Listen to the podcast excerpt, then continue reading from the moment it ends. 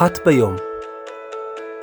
עיון במשנה יומית לעילוי נשמת ינון פליישמן עם הרב שוקי מאירסון.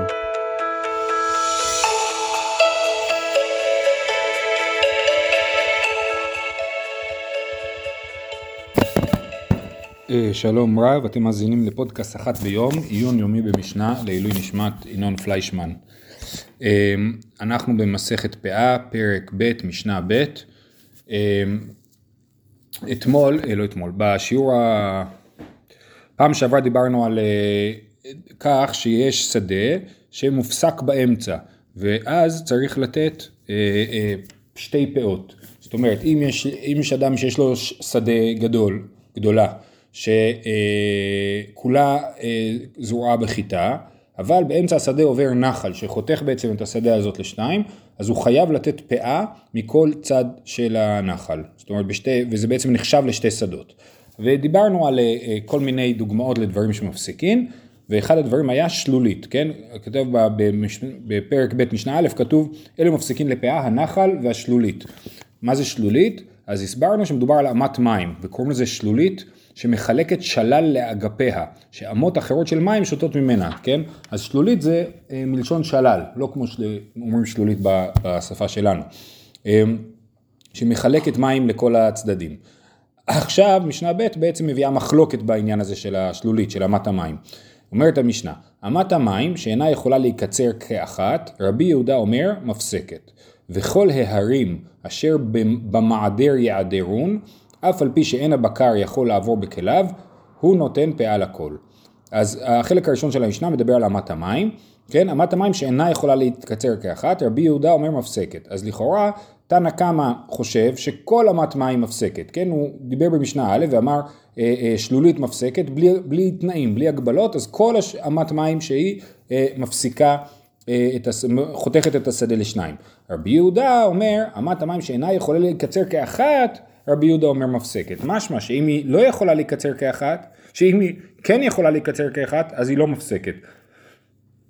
אמ, אז משמע שרבי יהודה חושב, בניגוד לתנקם שכל אמת מים מפסקת, רבי יהודה חושב שזה אמ, לא בהכרח, אלא זה תלוי בשאלה האם הוא יכול לקצור אה, אה, כאחת. עכשיו מה המשמעות של לקצור כאחת? אז הרב מברטינורו מסביר שהיא רחבה כל כך עד שהעומד באמצע אינו יכול לקצור מכאן ומכאן. זאת אומרת המדד לאמת מים שאם יכולה לקצר כאחת או לא זה שעומד אדם באמצע אמת המים אם הוא מצליח לקצור משני הצדדים אז זה נחשב לאמת מים שעלי שדה אחת כי אמת המים הזאת יכולה להיקצר כאחת אבל אם הוא לא מגיע לשני הצדדים אז זה אמת המים שלא יכולה להיקצר כאחת. זה הסבר אחד וזה מה שמסביר הברטנורה. התוספות יום טוב פה מעיר שבעצם הדבר הזה הוא נתון במחלוקת, ב, לא בדיוק במחלוקת, בדיון בירושלמי, ושם יש שיטה נוספת, שהיא שאדם יכול לעמוד בצד אחד, אחד ולקצור את הצד השני. זה הכוונה, אני קוצר את השדה שלי, מגיע עד לשפה של אמת המים, ואז אני שולח את היד וקוצר מהצד השני, אם אני יכול לקצור מצד אחד לצד השני, אז זה אה, לא מפסיק, אבל אם זה יותר רחב מזה, אה, אז זה כן מפסיק. זאת אומרת, זו שיטה יותר, אני לא יודע אם מחמירה או מקילה, כן? אה, אה, אבל זו שיטה שבה ההפסקה יכולה להיות יותר קטנה ועדיין להפסיק. בעצם זה נראה שההיגיון של הדבר הזה, טוב נתקדם לחלק השני ואז נסכם.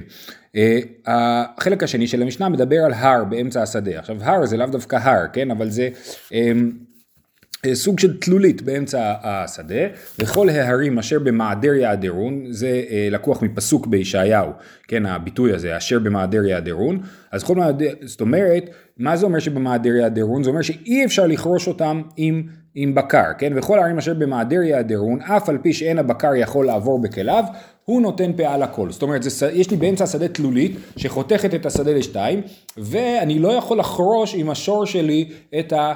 התלולית הזאת. כשאני רוצה לחרוש את התלולית, אני חורש אותה עם מעדר, אני עודר אותה עם מעדר במקום לחרוש אותה עם החרשה.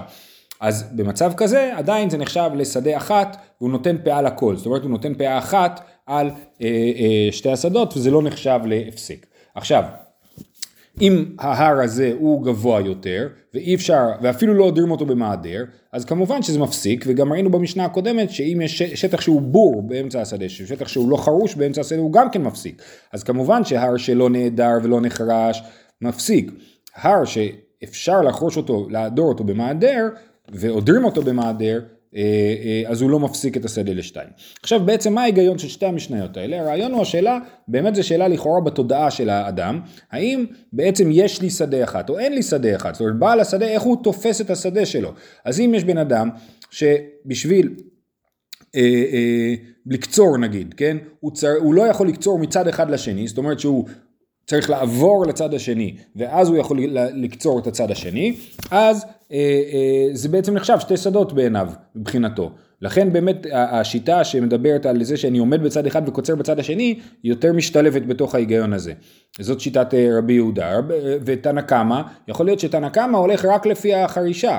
הוא אומר, אם אני לא יכול לחרוש ברצף כי יש לי באמצע אמת מים, לא אכפת לי מה הרוחב של אמת המים. ברגע שהיא מפסיקה לי את המעבר ואני צריך לעבור לצד השני עם השברים ואז להתחיל מחדש לחרוש, אז מבחינת התודעה של הבן אדם זה שתי שדות, הוא לא יחרוש אותם אפילו באותו יום, הוא יחרוש שדה אחת, למחרת הוא יצא שוב לשדה ויגיע לצד השני ויחרוש אותו. כן?